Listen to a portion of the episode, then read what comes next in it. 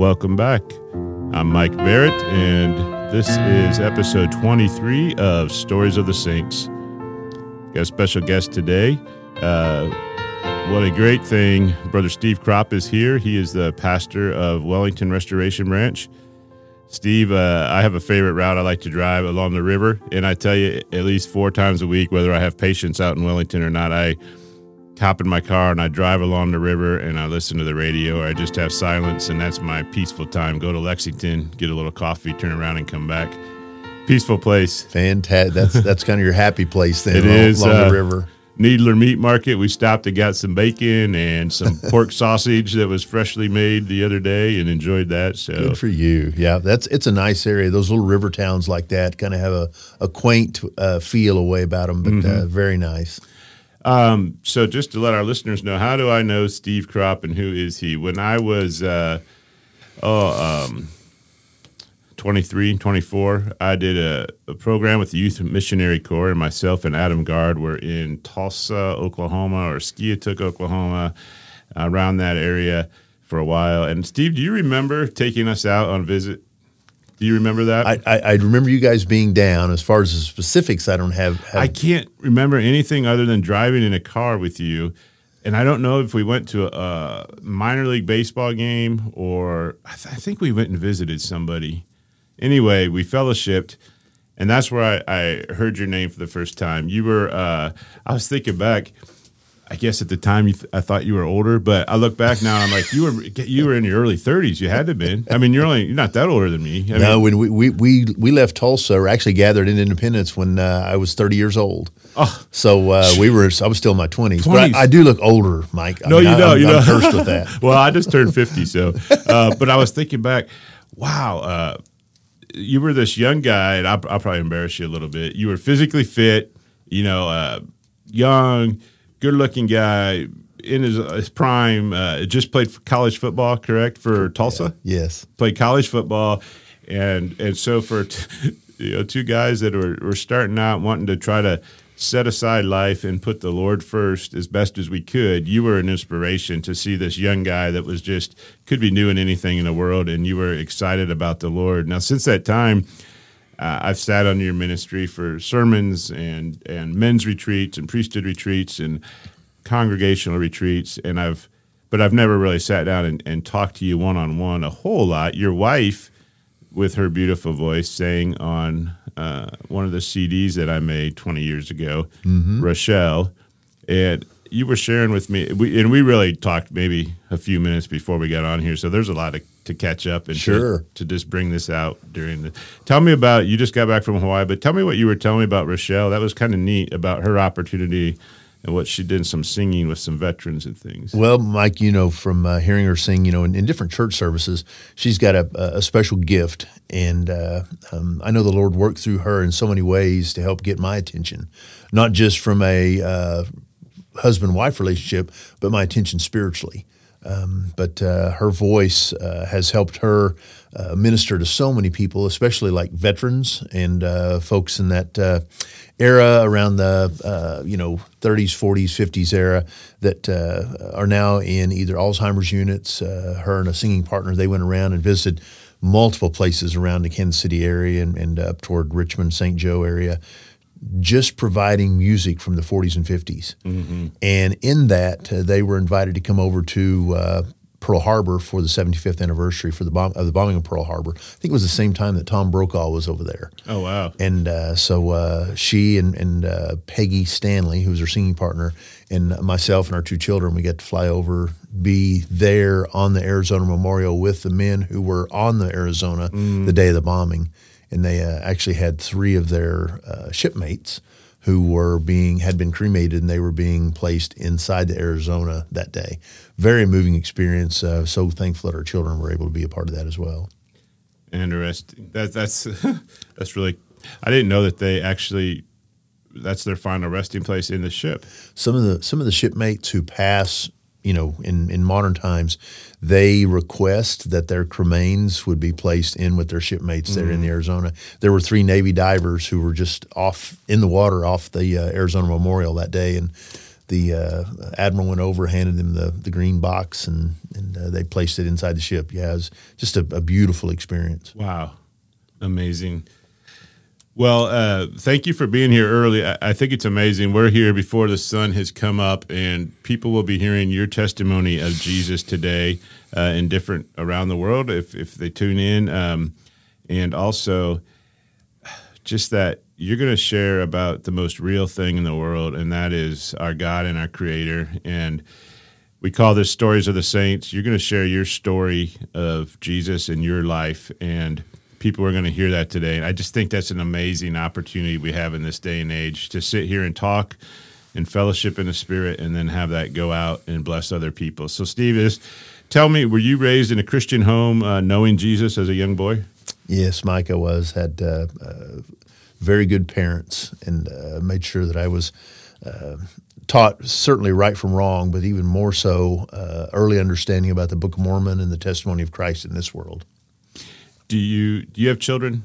Have two older children. Yep. Okay. Yep.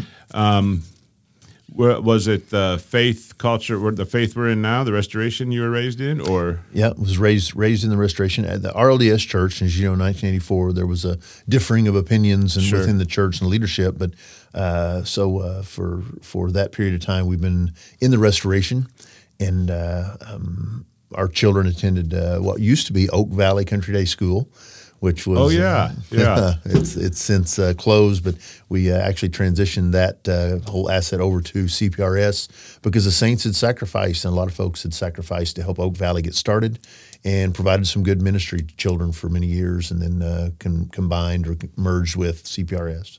Uh, yeah, that's one of the reasons I bought this house was it was a block from Waldo and CPRS, and that was had kind of become the gathering place for events mm-hmm. in this day and age. Um, tell me your youngest memory of Jesus or, or, an experience with him that you remember.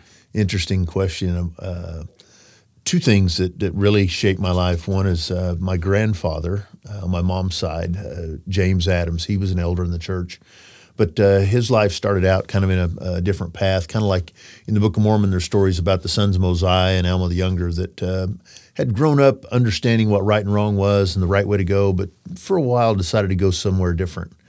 And uh, um, the testimony of my grandfather really had an impact on me early on in life. Um, he was uh, uh, a, uh, a very fit and a very um, how can I say a, a man's man, if you will and for a period of time lived out in California. Uh, wound up uh, helping, I think, run a bar and and uh, just you know lived kind of a, a, worldly life in so many ways. And uh, one time he was on uh, a square dance floor, and uh, um, I think he had a flask of whiskey in his back pocket and and was you know just out there on the edge living life. And he heard a voice that said, "Jimmy, you don't belong here." Hmm and he turned around and he was prone to scuffle once in a while. I'll say that kindly.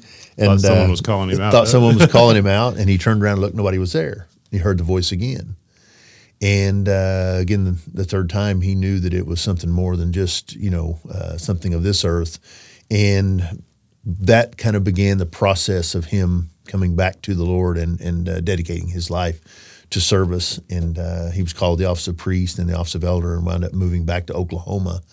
And in the course of all that, I know that his testimony of Christ, his testimony of the restoration, the fullness of the gospel, is what's been handed down in our family. I've got two older sisters, and uh, through my mom's side, they uh, um, that has really emphasized the importance of Jesus Christ in our life and the importance of the restoration in this day and time it's amazing the influence of our our grandparents and fathers that uh, I think seep through the generations. Uh, my grandmother telling me the time how they, they moved the church from the cemetery two miles into town. My great grandfather, when the missionaries had come through and the crowd was there trying to keep them from bringing the church in because they didn't want the quote Mormons in town mm-hmm. and breaking the ice on the lake to get baptized. It's this those romantic things, but they they're so recent and they, they hold power and um, and that's the example of the, the stories of the saints that God I mean here, here's your grandpa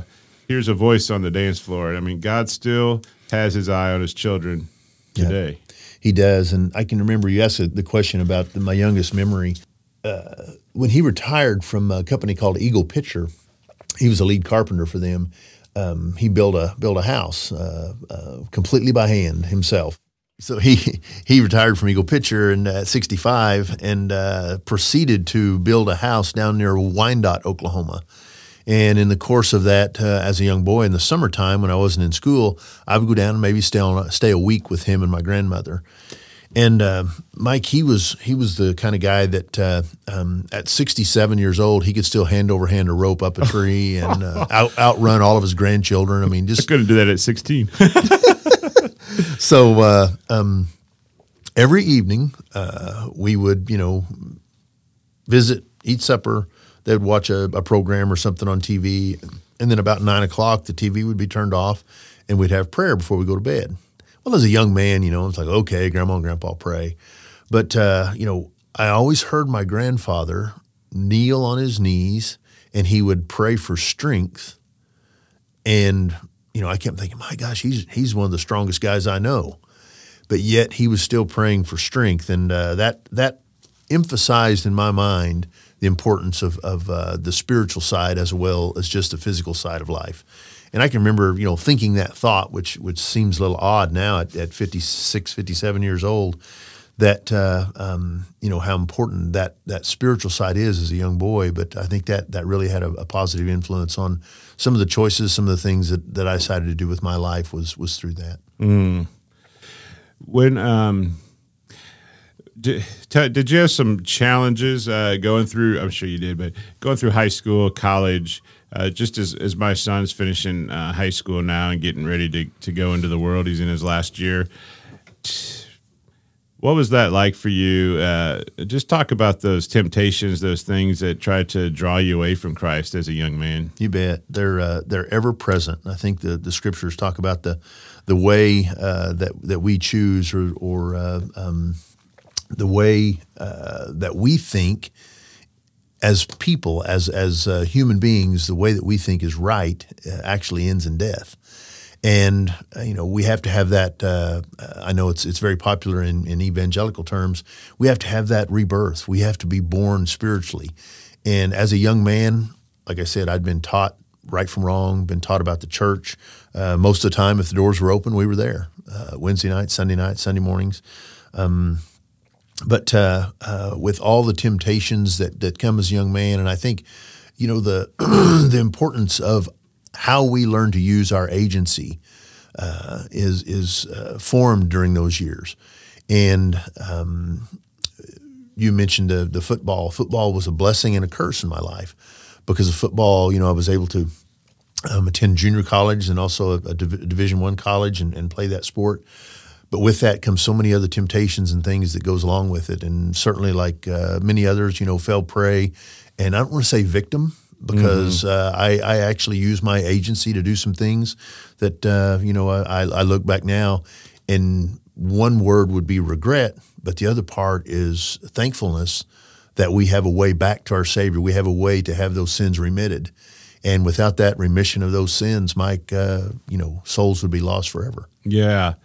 Yeah we've we've gone through some struggles in our family with sin. And uh, was just talking to my son yesterday. It's like you know, it's humbling how easy we could fall, but it's also, um, I think what you just said. I said it's a blessing because because look, here we are, and we're rejoicing in the fact that that we have a Savior and that we can't be righteous on our own, and just to know that there's someone stronger than us, willing to forgive, and that we do fall and stumble sometimes is humbling, and that's a good place to be because man, when things are going good and you're on top of the world, it sure is easy to just really not rely on God. Mm-hmm. You're you're you're spot on with that. And I uh, worked with a guy uh, at uh, the hospital here in Kansas City, and he said, you know, as as long as as as uh, people are dependent on agriculture, and this is going to sound funny, but he said, as long as people are, are dependent on agriculture or are an agrarian society, America was built on right. know, agriculture. I mean, the, the, the hard work, planting a seed, watching it grow, and harvesting. And we've kind of evolved beyond that with uh, the digital age and all the things that are, are a part of the world now. and it, things that we can look at and we say, well, these are man made. You know, man created this, our infrastructure, our intelligence, all of those things. Where before it took a certain amount of faith to plant that seed and have faith that God's going to send enough rain, enough sunshine for that seed to grow and multiply 80, 100, 150 fold. And uh, um, I think that's that's kind of where you know, as a young man growing up in Oklahoma, I was able to see that played out on an annual basis because we, you know, I grew up farming with my dad and, and uh, mm-hmm. uh, running a few cows, and the reliance on faith and the importance of that faith and being anchored in that faith, knowing that uh, once you plant the seed, it's up to God from that point for that seed to grow and mature and, and bring forth a harvest. And we both know, Mike, that the harvest is always the, always the Lord's. It's not ours. Uh, we can tend to that seed. We can work on it. My life, I can work in different areas. I can study. I can try to show myself approved, as the scriptures say. But the harvest is always His, and we cannot take that honor or that glory away from Him. We have to assign that to Him all the time. Those are miracles that we we don't really. Well, there's a few in our society that do, but we don't really think about that anymore, do we? I mean, we've really moved away from a lot of that faith based necessity to you know, I get my food from grocery store, Steve. that's right. We're seeing uh, some of that now, but that's that's interesting. I I remember uh, as shortly after I moved here, I was working one morning. It was it was bone chillingly cold, below freezing, and my car broke down. It was a Sunday morning. My car broke down, and there's ice everywhere. And I mean, it was off and I thought I'm going to freeze to death. And I just simply, I, I, had just gotten back from the mission. I was, I, I just said a prayer, and Steve, within 30 seconds, this family stopped by that I knew, and I wasn't on the main. To, and they're like, "Hey, we'll give you a ride to church." And uh, and now it's like, if I don't have my phone in my back pocket when I leave the house, I panic because something might happen. yeah, yeah, and those those testimonies, you know, whether you're coming back from a mission trip or, um, you know, in our in our life, whether young or old, those testimonies when we know that the Lord intervened and you know and and the God who created you know billions of of galaxies knows our name and, and is concerned about our individual well being. It, it it should cause us all to have a you know a, a little little strength in our our, our uh, reserve. Yeah, yeah.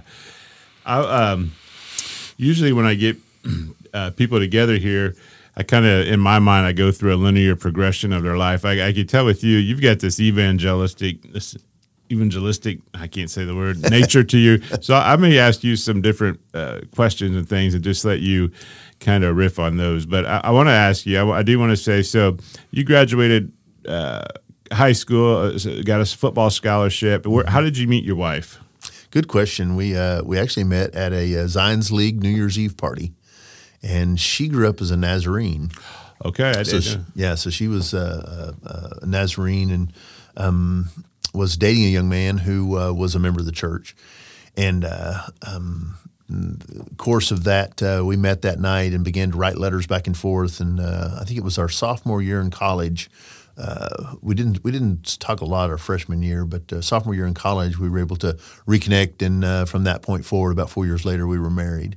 And as I mentioned earlier, the Lord used my wife Rochelle in, in, in a great way to uh, help get my attention because I knew as a as, as a young man that uh, when we got married that you know the man's supposed to be the spiritual head of the household, and uh, growing up she had a better understanding of the Bible than I did, mm-hmm. and you know I, I, I, I applaud that I think it's wonderful, but I I thought to myself I need to make sure that I commit myself to understanding and knowing how to, to lead my family.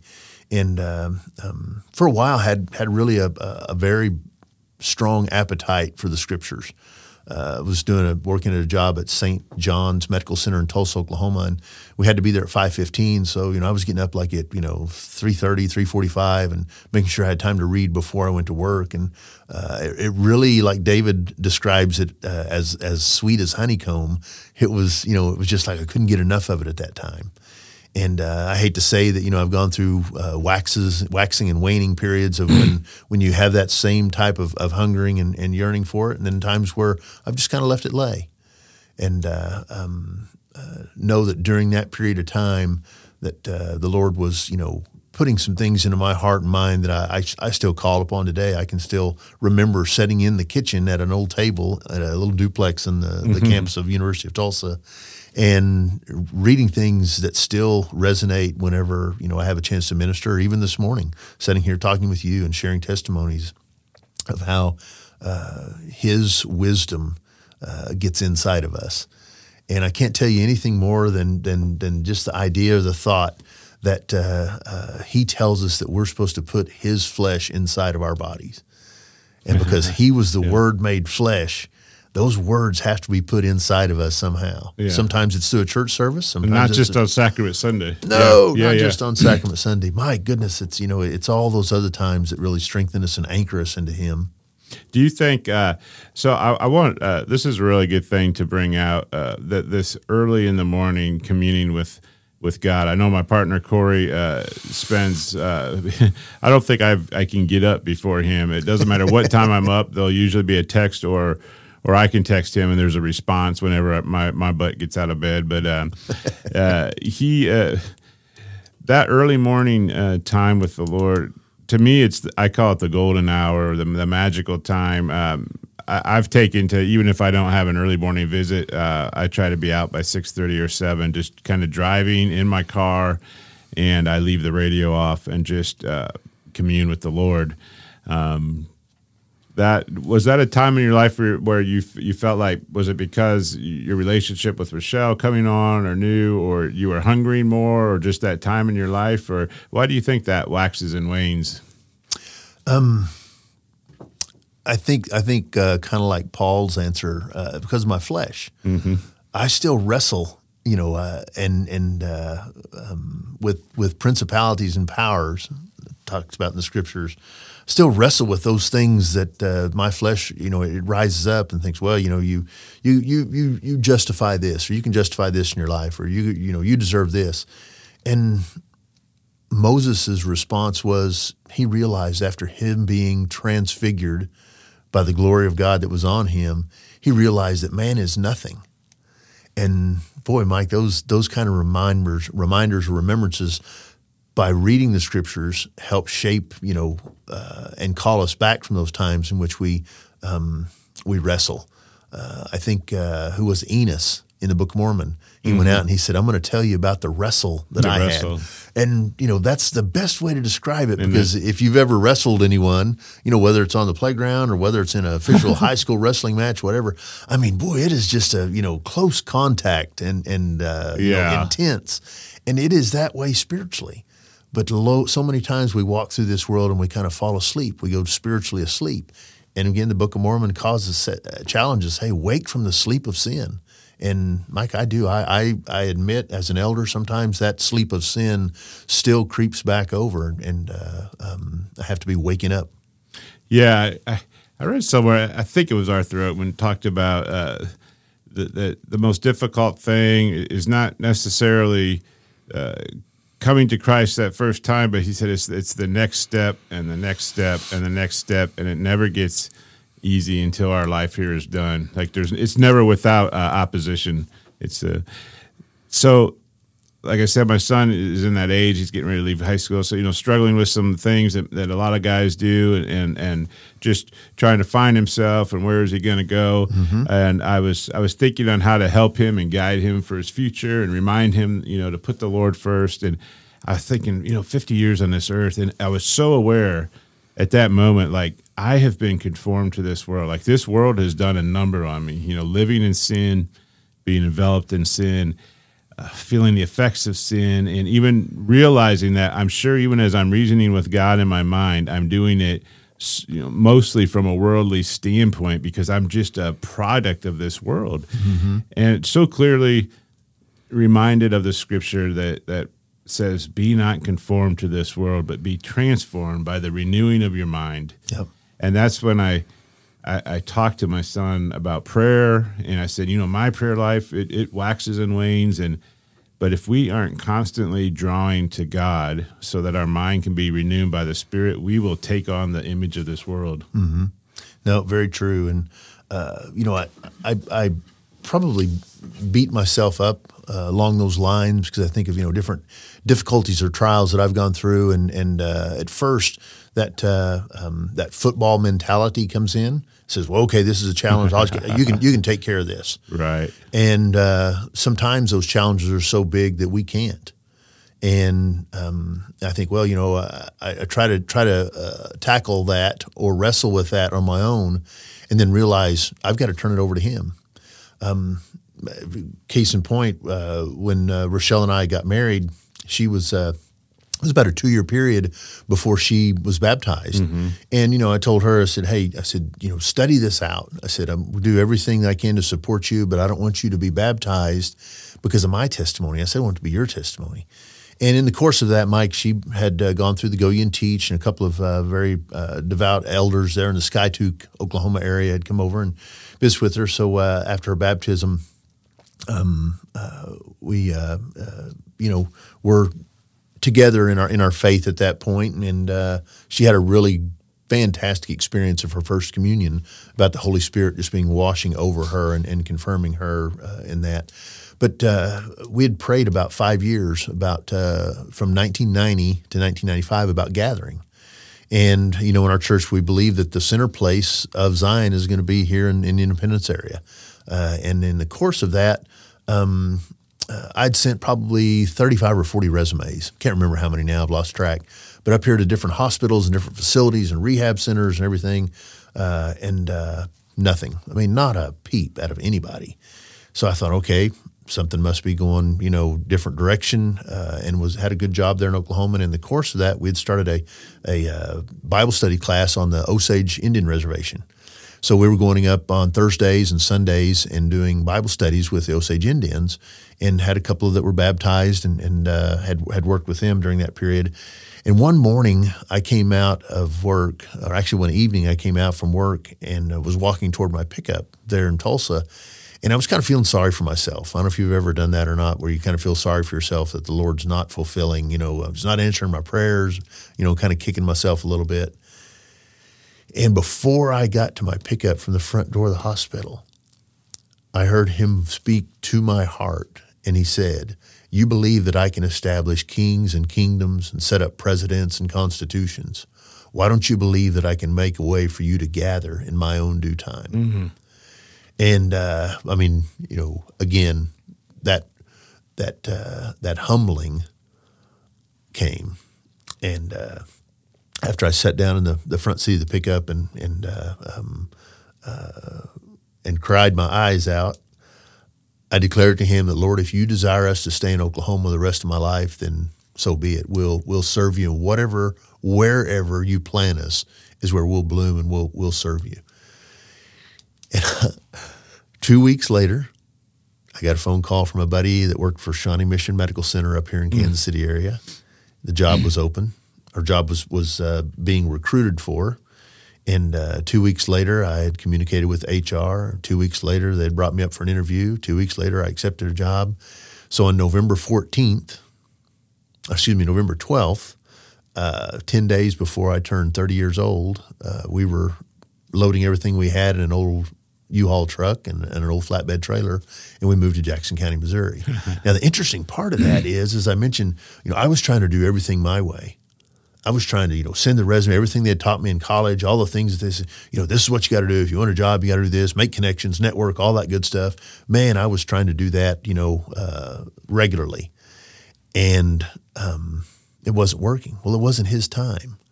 And if I would have been able to do that in that way, then I would have been filled with pride. Mm-hmm. But now the only way that I can tell you that we were able to gather, and we'd prayed that we would be able to gather by the spring of 1995, and up until the fall of 1994, there was nothing. But He made a way, and He honored or answered that prayer, mm. and had prayer. I still have prayers that I'm still praying that haven't been answered, but uh, I know that He is faithful when we put those things before Him. So there's no doubt in your mind that that was his hand guide in your life, which is yeah. That uh, when I was out on on a mission out there in Tulsa, my mom and dad were back home, and my dad's my dad used to work for Autolite spark plugs. He was an engineer and uh, helped patent the platinum tip spark plugs. Got you know he did that for the company, designed the process. Wow. Their their plant shut down in Fostoria was shutting down, and so there was a plant out in Nevada, um, and which which is a, a way south of Kansas City, seventy five minutes or miles. Um, so he came out here to interview, and while he was out here, my mom had gone to the sand for uh, nursing when she was a young girl, uh, or, you know, college, and she uh, had a friend or something in the ER. Next thing you know, they're looking for a director of the ER to remodel the hospital, and uh, she had just done all that in the county. And next thing you know, she's got a job. And they, I, I remember Dad, they moved out here like in a month. Like both of them switched their careers. And Dad said, I was just setting stuff on the curb. Like I couldn't sell stuff. Like just take it, it's free because it was a whirlwind. But without a doubt, uh, so I never did see my house again back in Ohio. It, Yep. it, it moved while while I was gone. But it was a, it was no doubt a, uh, a movement of God, which I think is, was, I know is a great blessing to them still. You bet. um So, well, I was going to ask you about Rochelle's uh, experience because my wife, um, when I met my wife, we met in the emergency room. Do you work at St. Luke's now? No, Mike, I, I lost that job about two years ago. Oh, one thing, yeah. and uh, St. Luke's went through some changes, and I work for University of Kansas Health System now. Okay. Well, I'm glad you were. I, our paths crossed a couple times at St. Luke's when we were both there. Yes, Uh, but as as a lot of things, healthcare restructuring and all that. Mm-hmm. Um, but similarly, I met my wife in the ER, and she was not a member. She grew up uh, in kind of non-denominational, you know, going to some church camps and things. She was a believer in, in God, but uh, we got married. We weren't. We weren't. She wasn't a member. We were reading the Book of Mormon together. Shortly after we got married uh, with Weston, she had a, a young boy we figured out childcare would be best. I had an opportunity to take a weekend work job where I would just work every uh, Saturday, Sunday night, and then I'd have the week off. Um, and I thought, well, we just got married. What about going to church together? And I really struggled with that because I wanted to foster her faith, but it was kind of like you, like, no, I want her to grow on her own. It was probably the best thing I ever did was allow her to go to church for a good year or so without me and and uh, when I gave up that position, it was like she knew everybody. They're, oh, you're you're uh, you're a Kristen's husband, you know, instead of the other way around. but but she came to the Lord on her own, uh, be, between her and the Lord, and, and was desirous to be baptized, not because of me, but I was pretty much out of the picture, and she was doing it on her own. Yep. So that was a neat thing. Um, I was going to ask you any testimonies in your life that, that you just want to share that, that have been monumental. Was there a point in your life where you felt like uh, you were a believer, but you were definitely born again, or was it is it just always been kind of a, a lifelong process, or do you point to one instance? it's a great way to frame it because I think I think it you know it happens with different different people, and and uh, I know that He meets us where we are. Uh, and you know the scripture in James that uh, I think Joseph Smith read that, that really spoke to him about you know if you lack wisdom, let him ask of God. He gives to everybody liberally, and he doesn't upbraid us.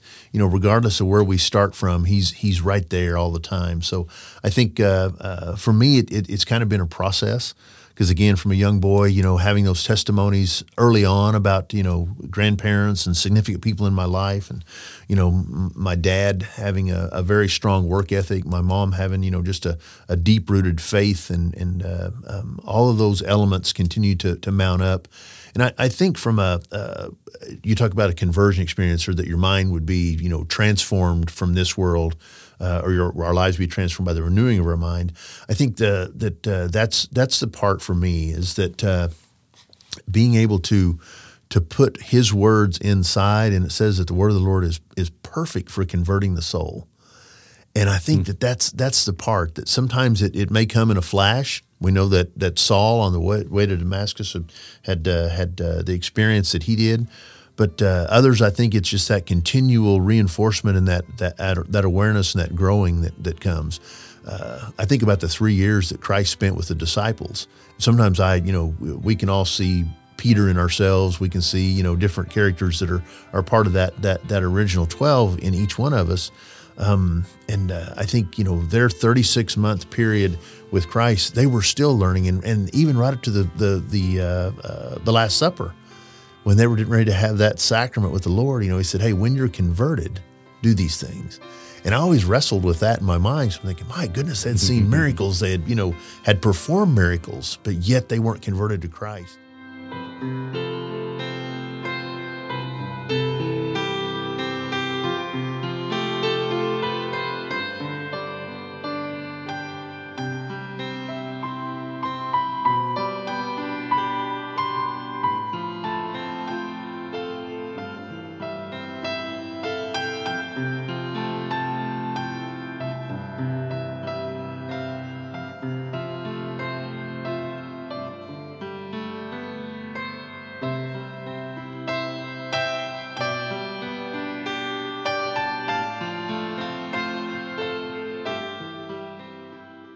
That's where, you know, you're talking about your son growing up. Is he seen, you know, an example in you and your wife and the, the Christian home that you guys have? And it still may be that, you know, that, that when that conversion takes place, when when he knows that regardless of what happens in this world, that there is a fundamental, uh, uh, a foundational uh, uh position that's not going to change for me. That this is this is solid, and, and I think that understanding. Uh, you mentioned us working at St. Luke's uh, when uh, I was told after 25 years that uh, I was going to lose my job at St. Luke's. I went through a very difficult Oh, time. I can't imagine. Thought, you know, okay, you know, one professionally and career wise, you know, okay, did I make a mistake? Did I do something that was wrong? And it really wasn't anything like that. It was just a f- corporate decision. They were going in a different direction. Yeah. But in my mind, I kept trying to wrestle. And then it came to the point, Mike, where I was thinking, okay, maybe the Lord is through with me.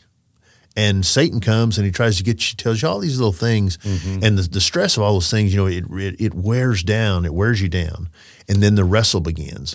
But the beautiful part about that and the encouraging part, I hope everybody that, you know, that listens to this knows that when those trials come, every single trial in our life is designed to bring out our best.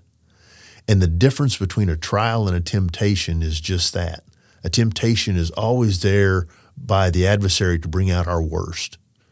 But a trial is always designed, and, and we know that God brings trials to our lives. I mean, there are trials that are, are orchestrated just specifically for you and I that are designed to bring out the very best that's in us. And I think it was Paul that said, "Count it all joy when you face these many trials or, or fall into these many, mm. you know, trials." I think the, the the there's a little variation there in the King James version where it, it says uh, something different about when you when you when you fall into these many temptations. That trial that I went through has changed my ministry as far as uh, I think uh, it's certainly reduced or or changed the way that I look at uh, my own my own abilities, where I see that I have to rely on Him more and more, uh, and I also see the importance of having that foundation, so that you know when when uh, things aren't being answered at the pace or the way that you think they should be, to be able to abide in Him. And uh, when he talked about, uh, you know, that he's the vine and we're the branches, he said, abide in me. And boy, sometimes that's tough because we think, I need to be doing something. I've got to get this done. Right. I don't have to do it. And I have to be willing and available to him, but uh, uh, to be able to be anchored in him and, and to abide in him, that's the testimony that I, I was able to glean from that whole experience. I, I love that. I've never heard that. I've, I've never heard it phrased that way. The difference between trial and a temptation. I think it's important to know. I mean, Steve, you're here today because you were at a a, a women's retreat that my wife was at, and and there were some comments made. She goes, "I think he'd be ha- good to have on the podcast." And, and your name had been in my mind anyway. But there's certain people in the church that are just well known. They're they're, they're gifted with the teaching and preaching, and, and your name is one of those. Not to lift you up, but but to hear uh, for for our listeners to hear that an elder in the church that's that served his whole life that's that's you know that preaches and teaches and uh, has those gifts that something happens in your life and it is a trial for you and that Satan uh, that there's still that opposition coming at you of, of doubting, you know, and God's done with me. Maybe I did something that was just unforgivable, or or maybe uh, you know I'm not good enough, and He needs to cleanse me and purify me, and, and, and you know whatever the thought process is that that there's doubt still.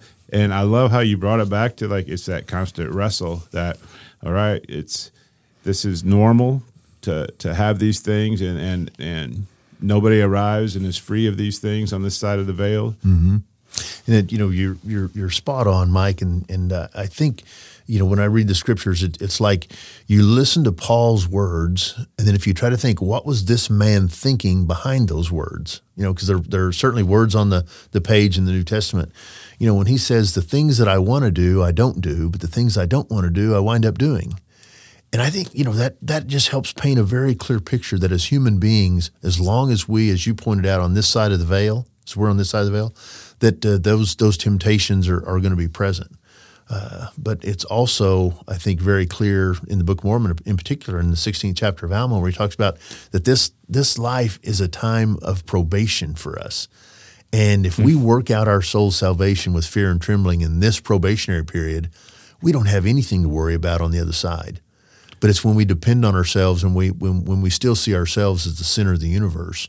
I think that's a testimony. You mentioned Arthur Oakman earlier. I think so many people in the restoration in uh, you know in, in uh, the, our faith that that glean words of wisdom from things that came through him as a servant. Yeah. But uh, I think that you know those those understandings and those truths that came uh, in his day and time, they're eternal. I mean, it's not a matter of mm-hmm. well, you know, well, those were good for just that time. No, matter of fact, I, I don't know how many times I've read, and I'm like, well, he's Arthur Oakman didn't say that. C.S. Lewis said like, he's quoting people that came before him as far as eternal goes, and he was very well read and studied. So, it from like, England was he from? Yeah, yep. So, yeah, eternal truths that. Mm-hmm. Yep, they're they're there to to teach us. Um, I think about uh, you know we our, our little group at Wellington. We've got a uh, oh, there's about 20, 22, 23 people that, that meet with us real regular there. And uh, we've got some young folks, and uh, I always think about during the course of the service, you know, we'll, we'll have uh, most of the teenagers are in our adult class. And, you know, I think back, I think, man, if I was a teenager sitting in this adult class, I would be bored to tears. Yeah, yeah. So I always try to find some way to bring it back to, you know, okay, well, you know, what's this look like from a 13 year old or a 14 year old's perspective? And, um, you know, to know that there's no new temptation that's on the earth. People look at it now and think, well, we got the internet, we got this, we got that. And it is, it all goes back to the exact same temptation that Adam and Eve were faced with. That being that we can either be gods in and of ourselves and make our own decisions, mm-hmm. or we can rely on Him. And I can say, well, yeah, but now it's so much more prevalent because of the internet and I have access to so many things. All those things are true, but it's just like that that fruit that was hanging right there in front of them. It's a choice whether I do what God wants me to do or I decide to go a different path. And uh, uh, you know, I, I would encourage that you know whether it's your son or whether it's you know everyone else that's that's working with young people to make sure they have that good foundation and then allow their agency and the hopefully the wisdom that, that they're able to to use can lead them in the right use of that agency. Yeah, everything broken in this world, everything that's not working correctly is a result of men saying my way, my intelligence, my my my solution as opposed to God's way. And and this is the exact uh, fruit of men's way that we're living in today. Very true statement. Yeah. It's it's interesting you bring that up. I think one of the things in, in uh, that that we went through when your wife was at the women's retreat was uh, uh, spent a lot of time trying to understand Isaiah, and Isaiah is a, a pretty tough. tough book to, to, to get through, and, and I'm not claiming by any stretch that I've mastered that. But there's one chapter that uh, I've spent a lot of time in recently, and that is chapter six. In the sixth chapter of Isaiah, uh, Isaiah specifically describes the scene that was presented to him in the throne room of God, and uh, um, had a couple of couple of things that were uh, what I call new learning. We're talking about testimonies. It was new learning for me, you know. And uh, even though you know you may read the scriptures for seventy years, there's always new learning when you I open love it. yourself. It's the only thing that can capture my attention. I get bored so easily. it's fabulous.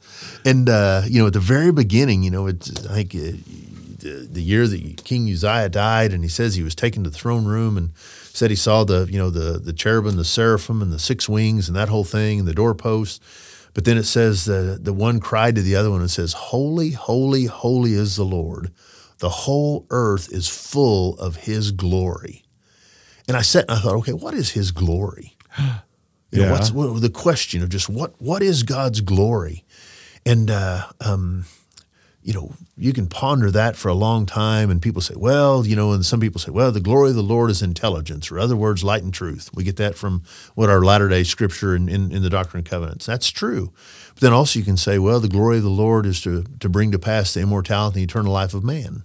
Says that that's the glory of the Lord. Well, then you go to the birth of Christ, and it says that the glory of the Lord shone round about the shepherds when they were out in their fields. So, like, okay, there's all these different things that are described as the glory of the Lord. In section 22, which is you know kind of the what I call the preamble to Genesis, it's, right. it's, we get a little glimpse into what was going on with Moses' interaction with God prior to Genesis 1 1 being written. And in the course of that, uh, um, Moses uh, experiences uh, some things and and uh, uh, says that he was transformed or transfigured by the glory of the Lord. He said he couldn't even stand his presence unless that glory transfigured him. So you know we've got a little example there about what the glory of the Lord is, and then in in uh, the inspired version in, in chapter three in Genesis, it really came to kind of full circle for me when I when I when I read what Isaiah said what he saw in the throne room about holy, holy, holy is the Lord, the whole earth is full of his glory. When Satan came to God and said, Hey, I'll go for you, in chapter 3 of Genesis. And he said, I'll go for you and I'll make everybody worship you. But the thing that he wanted was basically God's glory. Jesus comes, he says, Father, I'll go, and the glory be yours. And boy, that you know that was kind of a a real key understanding. And I think for us as restorationists, for us as believers, for us as Christians, regardless of your faith in these latter days, that when we do things that we've got to make sure that we're not doing it for our own glory, but that we point back to Christ and say the glory is yours and the glory will always be his. Mm. I kid you not, Steve. I, I got a YouTube video sent to me from a friend yesterday, two days ago, and yesterday, uh, randomly, I was looking for a sermon. There's a couple guys I like to listen to, and I was just driving, and I was one of those times like, man, I'm, I'm out of ideas. Let's just listen, and and three three of them, all all three of those things together, were people talking on the glory of the Lord and what that means. Yep. yeah, there's uh, you know there's so many studies been done on it, and, and a lot of evangelical work on it, and, and, even in Hebrew, if if you go back and you look at Shekinah glory, and Shekinah glory is is His actual presence. Um, uh, I always sent my my kids to to school and, and try to start each day uh, with uh, scripture from Psalm sixteen eleven, and it says, uh, "In His presence is the fullness of joy." Mm-hmm. And you think about, you know, the glory of the Lord, that Shekinah glory that's there, his, his presence in our lives, that's where the fullness of joy is. It's not in cars, it's not in jobs, it's not in money, it's not in, you know, all the things the world gives us an example of, the temporal things. But the, the fullness of joy is truly in his presence. Yeah, and that's a great road marker. If you're wondering where you're at in your walk with the Lord, it's like – do you desire him now? Because if you don't desire him now, then then you think your spirit's just going to desire him after you die. I mean, the Book of Mormon is clear on that. That same spirit will be with you on the other side of the veil. And so it's always like, is he enough right now? Or is my heart and my mind and everything using other things? And or is he enough? Is he where I really get my satisfaction? It's a great road marker yep. on this. I wanted to bring out a couple things. So we were talking earlier about uh, early morning coming to the Lord. You said that um, on Thursday mornings there's a Zoom devotional. Yeah, the Conference of Restoration Elders, and, and there are so many different opinions about you know different things going on. But I I know I've been involved with the the, the Conference of Restoration Elders for some time, and um, just the desire to bring ministry to the people make sure that there is that uh, unifying call to say, hey, come and, and worship. Uh, we were planning for uh, one the solemn assembly a year ago, mm-hmm. and then uh, for the spring gathering and the fall gathering, and, and usually there's a, a, small group that would get together on Thursday mornings, and we would have a, a, short devotional, and then we'd you know take care of any business that needed to be conducted. it's at six a.m. Central Standard Time, but uh, uh, we thought, well, why not allow anyone who wants to click on and, and be a part of that Zoom session, you can turn your video on if you want, or if you want to sit and drink your cup of coffee with your hair still look like you got out of bed, that's fine too. But uh, we have a, a, short devotional. It's usually between 30 minutes and an hour, and uh, anyone can join. Um, I have a couple of brothers who said they, they want to forward to some folks they know that may be going through some difficult times, that they've just got that strong word of encouragement at least once a week, and that they can they can participate, uh, pray, and then uh, and go on with your day. Can you uh, get me that Zoom link so I can put it to the show notes? And then anybody listening, is there a yeah, it's a conference Re- Conference Restoration Elders website, but I will send it to you. Okay, and you put it in the notes. I like yeah. to do the one click shop, so if people are here, they just click on it and they can. You bet go. you. I'll okay. send I'll send you the link today, or I can get it off the website. Okay. Um, a couple other. Oh, well, one, one thing before we leave that, uh, it's called Under His Wing. I like that. And uh, um, the first one we, we, we started off was uh, using the scripture, Matthew, where it says, How oft would I have gathered you as a hen gathers their chicks under her wings, but you wouldn't. Mm. And we start off each day, you know, well, I can, like me, I can go out, I can get all these things done. Well, you know what? In all reality, I need to start out knowing that I'm under his wing. Mm-hmm.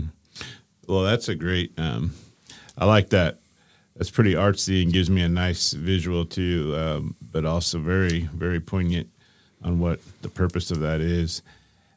Uh, you mentioned earlier. Uh, well, the re- I want to say this. You just mentioned Isaiah, and Isaiah is hard to understand. And it was interesting to me. I was reading the Book of Mormon the other day, and Nephi, I think it was Nephi or Jacob, says he quotes a lot of Isaiah to his brothers, and then they're like, "Well, this is hard to understand," and he's like, "Because you don't understand the ways of the." Either he said the Hebrews or the Jews, or you don't understand the culture. And I thought, if they don't understand the culture, and and they just came from that, they've been been in the woods or the wilderness for how long? Uh, how much more do we not understand what was going on back then? And so that's why I love the Book of Mormon because those writers knew that in our day, when these words come forth, that we don't have all of the Hebrew culture and everything. And so they said it's very plain and precious. Yep. yep. You mentioned something at the women's retreat that, that Kristen came home and said, you should have Steve on and talk.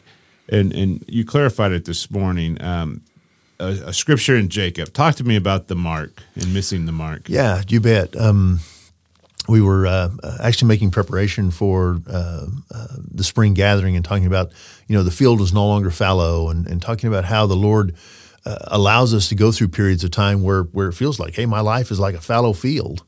And I think the restoration since 1984, we've kind of gone through a period of separation. Some call it a, another dark and cloudy day, whatever acronym or not acronym, whatever uh, symbolism you want to use for that.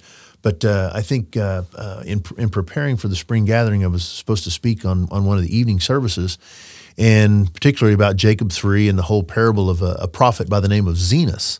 And uh, uh, Zenos's parable about the olive trees, it's magnificent, and and uh, it's really nothing about olive trees. The whole thing it talks about grafting and planting and and preparing and doing all these things about an olive tree. It is nothing to do with olive trees. It has everything to do with a love story, and the love story is about God's love for His people, the house of Israel. And those people aren't aren't just those who have blood lineage with you know one of the twelve tribes in, the, in that sense but it, it, it is with all those who covenant with him and become as a part of the house of Israel. And that whole chapter three of, of Jacob is a love story about his love for the for the house of Israel. But in the course of that chapter, in verse 23, there's a, a verse that I've probably read over several times, but it jumped off the page at me, and it is that uh, the Jews were asleep and they missed the mark. Or no, not asleep. I think it says the Jews were blind and it says they missed the mark. And uh, I've preached several different times, and, and, and uh, sometime during the course of the sermon, I'll ask the people, or in the class session, what's the mark? What is the mark that the Jews missed? And uh, you know, as a society, I think if you you sit and you think about it, well, you know, it could be this, it could be that, it could have been, you know, all the different uh, prophecies that uh, you know Jesus was coming and, and and all that. And I think you would be right in each one, but the the final answer would would have to be Christ. They missed Christ, and then as Latter Day Israel, we have to ask ourselves: Are we missing Christ? As a church, as a restoration, have we put put so much emphasis on uh, the doctrine. We put so much emphasis on being right or or being able to tell people how right we are or that we have the fullness. But yet we we sometimes look back and think, well, have we missed Christ? And uh, um, I don't want to be converted to a church. Mm-hmm. And I think mankind isn't in need of another church or another restoration group or another split off or a splinter group. What we need to be converted to is Jesus Christ. And uh, because that, that name and that name alone is what's going to give us salvation on the other side. Steve, I asked you, uh, well, I explained a little bit about the podcast. You said you've heard of the podcast, but you haven't actually you haven't listened to individual episodes. That's a path uh, Corey and I have been walking, and and we're both aware that it's it's a very you have to tread lightly because we are we have a, a, a wonderful recent heritage and you talked about your grandfather, my grandparents, and, and this religion is is a lot less than, than 200 years old, basically, very recent. Um, but we noticed the necessity that perhaps Jesus really, even from the very beginning, didn't have his proper place in the church as um, as given in the Book of Mormon, the message. Just like we had the Book of Mormon, and did the church ever really just relish in this gospel? And the Doctrine and Covenants tells us, you know, just a couple years after its printing, you've already left the New Covenant, the Book of Mormon, and mm-hmm. until you return to that, you're under condemnation. Yep. And so it's that it's that um, trying to encourage the saints that you're we're not leaving our heritage, but maybe we focus too much. For example, proving that the Book of Mormon's a divine book rather than just internalizing the message, becoming a part of us, and in living the life that's so beautiful from that message because it's ingrained into our DNA. Yep. And then it doesn't matter. I mean, you're you're a living example of what that message can do to your heart. Mike, it, that's so true, and uh, it's interesting uh, where our conversation has evolved. I had a, a, a discussion with a um, lady, long-term member of the church, just you know, uh, um, been a part of the part of the restoration her, her entire life, and she's in her 80s. And uh, the question was asked, well, um, you know, can someone go to heaven if they don't believe in the Book of Mormon? And you know, that's that's that's that's just a, a, a deep question. And I said, well, let me ask you this. I said, what did the Book of Mormon people teach or preach? Did they preach the Book of Mormon? No, they didn't. They, they were, didn't have the They didn't have. There wasn't, it wasn't there. That's right. They they were they were living that. And I said the thing that that emerged when Alma heard Abinadi speak. And if you look back in you know in that that period of time when when the church emerged there and that that point in the Book of Mormon, when he heard him speak, it wasn't a church that converted him. It was the testimony of Christ that was in Abinadi. That's what converted Alma. Mm-hmm. Alma didn't have to go out and proclaim, well, I, I believe now in the Book of Mormon. It didn't even exist. What he believed in was Christ. And today, I think we're, we're kind of in the same situation. The, the book that we call the Book of Mormon, it is merely just a testimony, a second witness that Jesus is the Christ. And uh, there are so many people at work right now on the face of the earth helping to convince Jews and Gentiles, but in particular the Jews, that Jesus is the Christ. There's a group that I uh, listen to from time to time. It's called One for Israel. Yes, absolutely. We talked about them a lot. and you know, in that in the course of that, I think they're doing a lot of things that the church, the Restoration, w- was called to do, because they're taking Jesus Christ to those people who were His. Uh, uh his first love, if you will. Yeah, as a matter of fact, we've we've played some of their audio testimonies interspersed in our podcast with, uh, oh my gosh, first person Jesus coming to them, converting them one on one. Yep. Them seeing the Christ and knowing. I mean, you're talking about people that have denied Christ and have come from a heritage, like they're you know, I'm going to lose my parents and I'm going to lose my grandparents. Nobody in my family. This is this is the worst thing you can do that Christ converts them one on one and they change and they realize he's their savior. I get goosebumps talking about it because when I see that happen, it's like he doesn't need us to go out and evangelize the world. He can go to any person at any time. He chooses to allow us to take part in that glory and, and that that that vision, you know, for our own joy, for our own. He, he, wants us to be a part of that work. But man, he is so capable. Mike, you're, you're so right. and, and uh, uh, you mentioned it's it's a very delicate conversation because even with this individual, it's like, well, you know, what about the what about the restoration? And and you know, there are certain things I think that uh, we were challenged to do with restoration, and, and one was to go and and uh, share, you know, the testimony that's within within that work that, that had been uh, translated. But more than that, I think the the the fear in our day and time is that well, we may sound like an evangelical group if we just talk about Christ, or we may sound in you know I'm not really concerned about what I might sound like, other than I want to sound like a minister of Christ, and uh, to preach, to teach, to can uh, to encourage those around me to believe in Jesus Christ. Um, and eventually, we know that uh, when you do that, that the world kind of draws a line and says, "Okay," uh, um, it puts you in a, a, a different. Uh, it looks at you in a different light. The world does and uh, we have an elder in our little group there at Wellington. He always remind us reminds us that if we're not understanding things, we're probably thinking about it with our carnal minds versus our spiritual. And I think if the you know we look at it real close, the, the world when it doesn't understand the message of Jesus Christ, it's foolishness unto them. Mm. And uh, the message of Christ, if we look at it with our spiritual eyes and our spiritual minds, uh, it's beautiful. Uh, I think uh, it, it's sweeter than honeycomb. Yeah, yeah.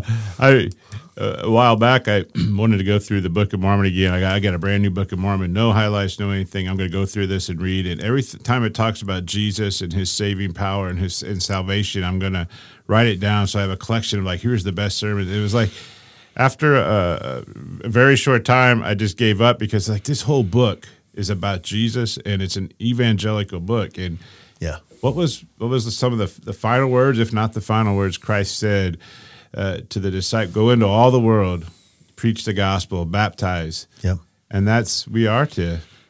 Uh, that is our only work here is to yep. to share Him. You bet. Well, um, uh, as often happens on Facebook, I got into a debate one time about uh, people.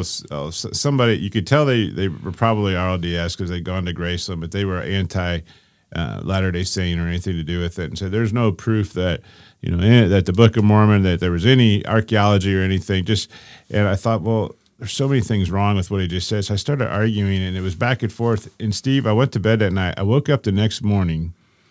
The First thing on my mind was that conversation and scripture about Jesus in the Book of Mormon. And I went back, I had to find the thread, and I went in there and I said, You may put down the Book of Mormon, but this is what I read. And I put this beautiful scripture about Jesus and his power to save. And I said, This has done nothing but bear good fruit in my life. And if you find something in there that is contrary, let me know because I want to know about it. Mm-hmm. No arguments. Yep. You can't argue with the word. No, you're you're you're. You can you're argue right. everything else, but the message, the word, takes care of itself. Yeah, it does, and and I think that's why you know.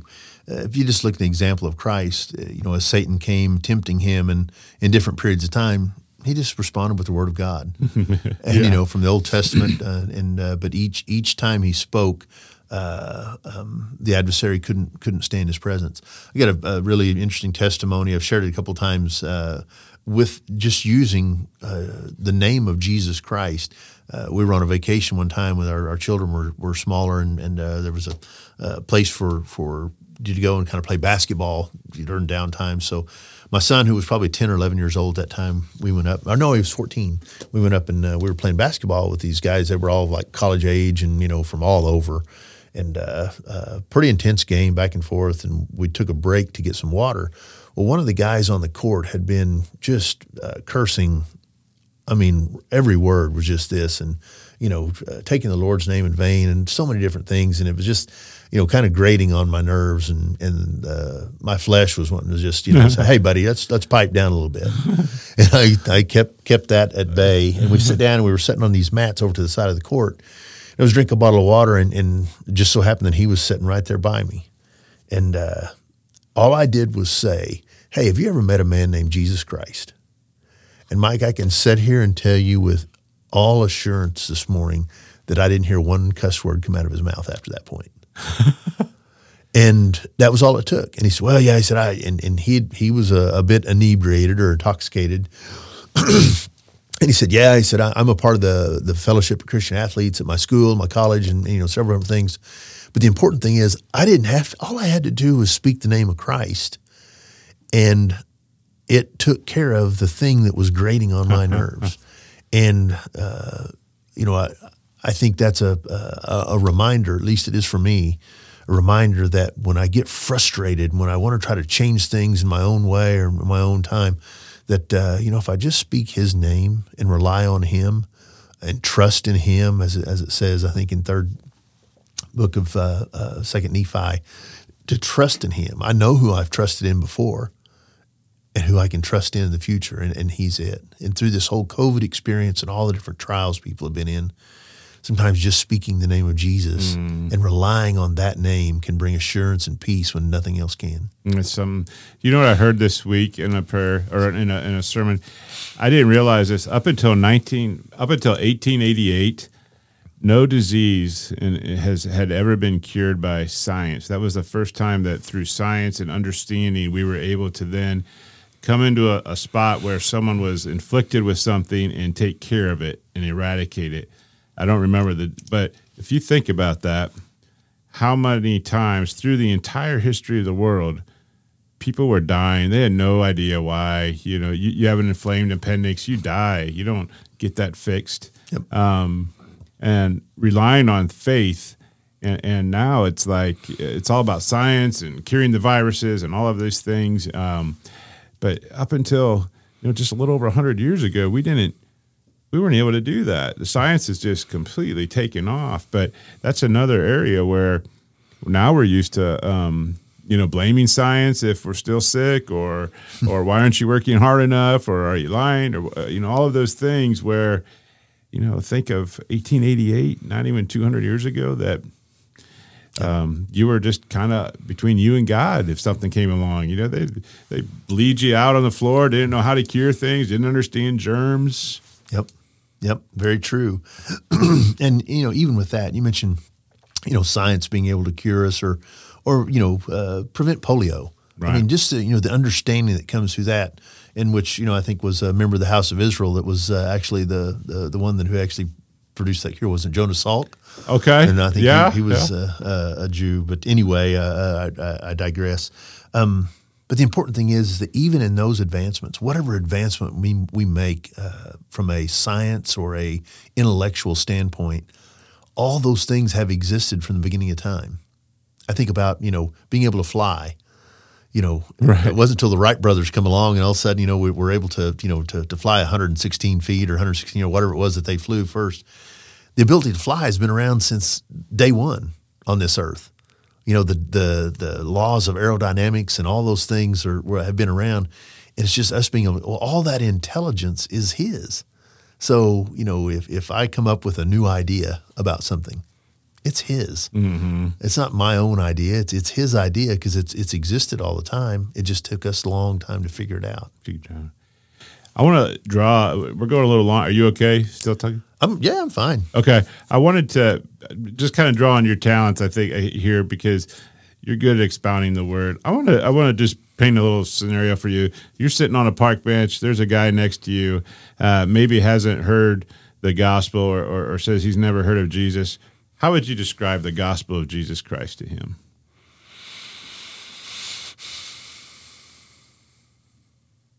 Good question. I think the uh, you know the first thing that comes to my mind is is is a friend, and uh, you know the, the the description we're given in the scriptures about a friend about uh, not having any greater uh, uh, friend or, or love than to, to to give your your life for a friend, and um, it's interesting. Uh, on the way back from our recent trip, we sat by a young man. Um, who lives in North Kansas City and uh, works for a, a tire repair shop.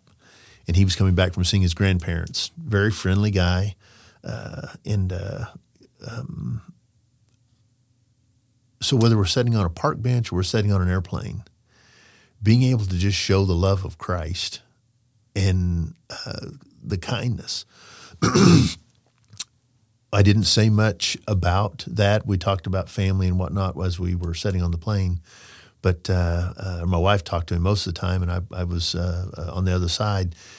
But the reason I share this, Mike, is that uh, before we got out of the baggage claim, something spoke in my heart and said, "You need to connect with this young man." His name's Pablo, mm. and uh, um, so all I did was walk up and say, "Pablo, I, I, just appreciate the spirit of kindness that you had." Because you could tell was just a, a very kind soul, and uh, you know, I think the the to share the the testimony of, of Jesus Christ and, and, and the gospel of Jesus Christ with someone is sometimes we use our, our mouths to tell that if we have to, but I think the best part is to just just show the the genuine uh, kindness and gentleness that the Savior had. Being able to share with him about you know repentance and sin and all those things that comes in due time. But I think like Zacchaeus, Zacchaeus had, had heard a little bit about this Savior, this uh, rabbi that was going around the countryside. And uh, the first thing Jesus didn't say, Zacchaeus, you need to repent and, you know, and, and espouse the gospel. What is that? What did Jesus say? First thing he said to Zacchaeus was, come down out of that tree. I'm going to your house. We're going to have supper. I mean, you know, that right there is a way that we can we can begin to show our neighbors, our friends, others, uh, you know, who Christ is. Uh, you know, telling them about what He's done in your life, how I was a sinner, how I was lost, how I struggle with things even now in the flesh. And when I pray and I go to Him, that He gives me strength, He gives me understanding, He gives me a, a foundation to live my life on. Um, all those things will come. But I think the, the main thing about the gospel of Jesus Christ is being able to live it out like he told his disciples, do these things. And when people ask about them, point to me. Mm. Good advice. Let your light let your light shine unto men. Don't hold it under a bushel, but let it let it shine, and then uh, um, point point people to Him. Any um, parting words of advice to the church today? I say the church. I'm, I'm talking about our faith culture, uh, the restoration that you know, we had the Book of Mormon come forth and, and Joseph Smith, and we we had this idea of Zion and building Zion and gathering the independence, and we've we've seen some uh, could, what we could say a depressing time, um, the falling away, the lowering of numbers. Uh, what would you say for hope? What, where would you point the saints, or, or what would you tell to them, just as those listening today? Um, had a uh, very clear example of that with uh, um, a guy who had been under church appointment in, in, in our church at one time, and uh, he was a high priest. And um, in in the course of that, I you know not going to make a claim either way whether he really was, really wasn't. But uh, um, in the course of a conversation, I was talking about you know uh, how exciting the gospel is, and, and you know sharing Christ. And the question was, well, we don't really have a church to invite someone to and because of, of kind of the, the not kind of, because of the disorganized nature of what we're going, so many multiple restoration branches and different things. And it really caught me off guard to think that uh, we could we could have something as precious as the fullness of the gospel, and think the thought that well I don't have anything to invite someone to, mm-hmm. and you know whether we whether we want to to uh, kind of get down on ourselves and think well you know we, we don't have a, uh, the organized church like we had in the 1950s, or we don't have this or don't have that. Um, I'd rather really focus on those things that we do have. And we've got a Savior that has never been surprised in the history mm-hmm. of, of time, in the history of history. yes. Never been surprised. So for us to think that, well, you know, you know, uh, maybe this is a period where he's going to get surprised. He's not. He knows exactly what's happening. And, and I think the encouraging thing that I would leave with with not just restoration, but Christians everywhere is to know that uh, um, He is good all the time. And all the time He's good. And uh, there's no th- new thing under the sun where we get uh, um, blindsided with in our finite minds that He's known about from the beginning. And just be encouraged to know that, that uh, His faithfulness.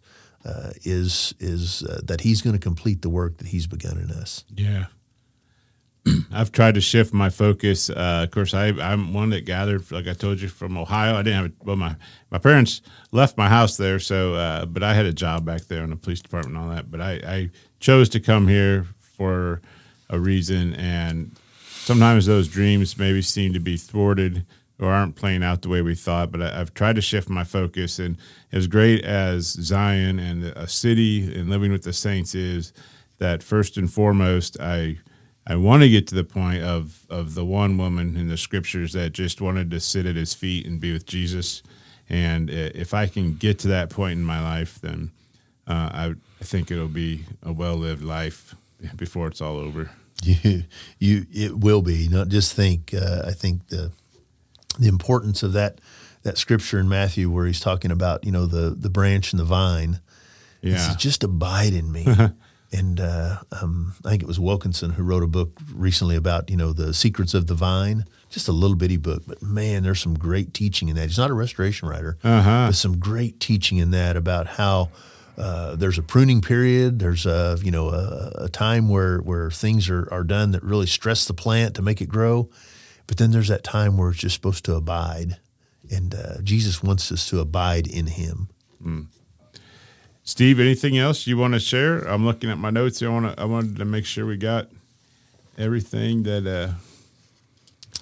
I think. I think we've got uh, maybe maybe enough material for you to have the the program. Um, hmm.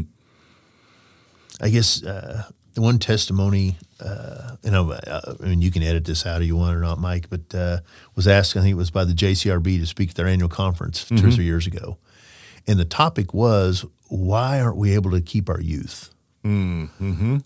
and, you know, that's been a question from probably Adam and Eve's time. Absolutely. Yeah. and uh, well, I guess so. Yeah. why, did he kill this brother? so, uh, you know, I said, okay, I'll, I'll, come and share. And I said, you guys, uh, you know, hopefully you don't get uh, upset or angry at what I'm going to share with you. But uh, I think it, you know, at least our situation in the restoration, the thought came to me that uh, you've got, we'll, we'll just use Johnny and Tyler. Johnny and Tyler, you know, they're seven, eight, nine years old, and they enjoy going to, you know, the, it's kind of the saving grace for them going to church. They've got somebody to sit with, hang out with, right. talk with. You know, they may see each other after church or go home with each other or, or play catch in the backyard. And they always sit together, you know, when, when their families let them at church. And then all of a sudden, in the restoration, there is a, a, business meeting, and a few parents, adults get crosswise, and there's a split in the church all of a sudden Johnny and Tyler aren't even going to the same church anymore. Mm. What what type of image does that present about church to them? And we wonder why we can't keep or retain our youth in the church. And uh, you know, I, I, shared some of that, and I thought, you know, we, we don't really need another split. We don't need another, you know, uh, nefarious group to crop up out here, you know, in in, in the world today what we need is is uh, people willing to what we talked about earlier, just to show the love of Christ. And um, sometimes that sounds oversimplistic, but man, oh man, is the world in need of that. Uh-huh. It's always back to the basics, we, and, and we always stumble over the simplistic, don't we, Steve? It's the simple things that we want to leave to find something more important, yep. more wise. yep, yep yeah. or accomplish my goals. Yeah, no, I've got some things that I need to accomplish, so we need we need to look at it this mm. way. So anyway, I, I, I just share that because I know a lot of parents they think, well, you know, why aren't our kids? Don't they have a better I guess uh, relationship with their faith or whatever. But sometimes, you know, at least since 1984, a lot of young people have gone through, you know, three or four different splits where all of a sudden I develop friendships, you know, with other believers, and then all of a sudden I'm I can't worship with them. I can't right. sit in church with them. So. Yeah. Well, good advice. Steve, uh, not lifting you up, but I'm glad that um, some 20, 25 years later from the first time I met you, you, you still have an excitement for the gospel. And, and I know we, we all struggle and we're sinners and we have our ups and downs, but you are still in the fight and you're still uh, bearing testimony of Jesus. And so thank you for sharing your story today. Appreciate that, Mike, and uh, certainly appreciate what you and Corey do here. And uh, being able to to bloom wherever we planted, we're planted, yeah. Yeah. in in whatever way, just to work for Him. Well, God bless you. Thank you, brother. You too.